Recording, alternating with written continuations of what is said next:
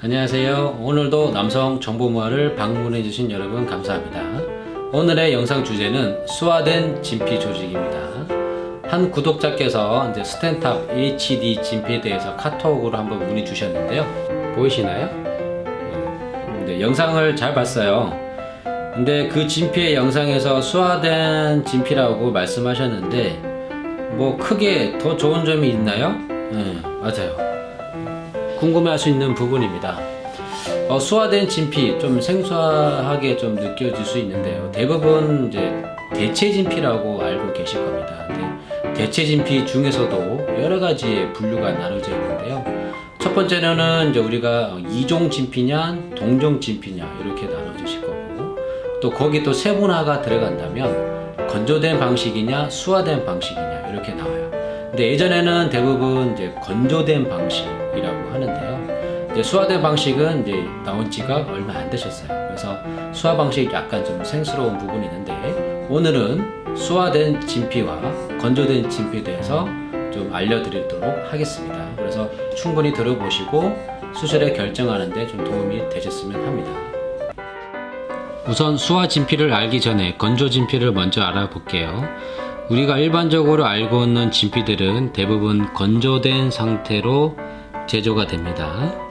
대량으로 제조되는 대체 진피는 환자의 몸에 들어가기 전까지 건조된 상태로 포장이 되어 있는데요. 굳이 비유를 하자면 말린 미역이나 마른 오징어라고 보시면 되고요. 반면 수화 진피는 제조가 되는 순간부터 촉촉하게 젖어 있는 상태예요. 그러니까 즉 어, 조직을 떼낸 상태에서 건조 방식을 하지 않고 무균 상태로 어, 그 상태로 바로 촉촉한 액체와 함께 보관되는 형태로 포장이 됩니다. 어, 이 또한 이제 굳이 비유를 하자면 생미역, 어, 생오징어라고 보시면 되겠죠. 현재 출시가 되고 있는 대체 진피는 대체로 3.5mm에서 4.5mm 두께로 제작이 됩니다. 진피는 얇을수록 생착 성공률과 안정성이 보장된다고 하여 피부 이식이나 치과에서 잇몸 수술에는 1mm, 2mm 안팎의 얇은 진피를 사용을 해요. 그러나 음경 확대는 어때요? 부피감이 커야 이제 돈에 드는 값어치가 늦겠죠. 그래서 두꺼운 진피를 많이들 선호를 하는데요. 무조건 두, 두꺼운 진피를 넣을 수 있는 게 아니라 환자의 상태나 남성 수술에 이제 기존의 수술이 있는지 없는지 에 따라서 생착이 가능한지에 따라서 두꺼운 진피를 쓸 수 있는데요.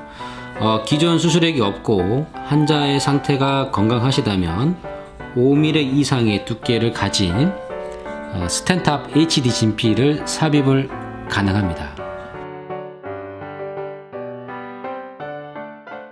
다음 모든 환자에게 100%다 수술이 가능한 건 아닙니다. 환자의 특성에 맞게 적용이 할 수 있으니 어, 수술이 이전에 했었던 분들, 뭐 피부가 얇았던 분들 그런 분들을 위해서 저희가 다양한 두께와 특성의 진피를 함께 구비를 했어요.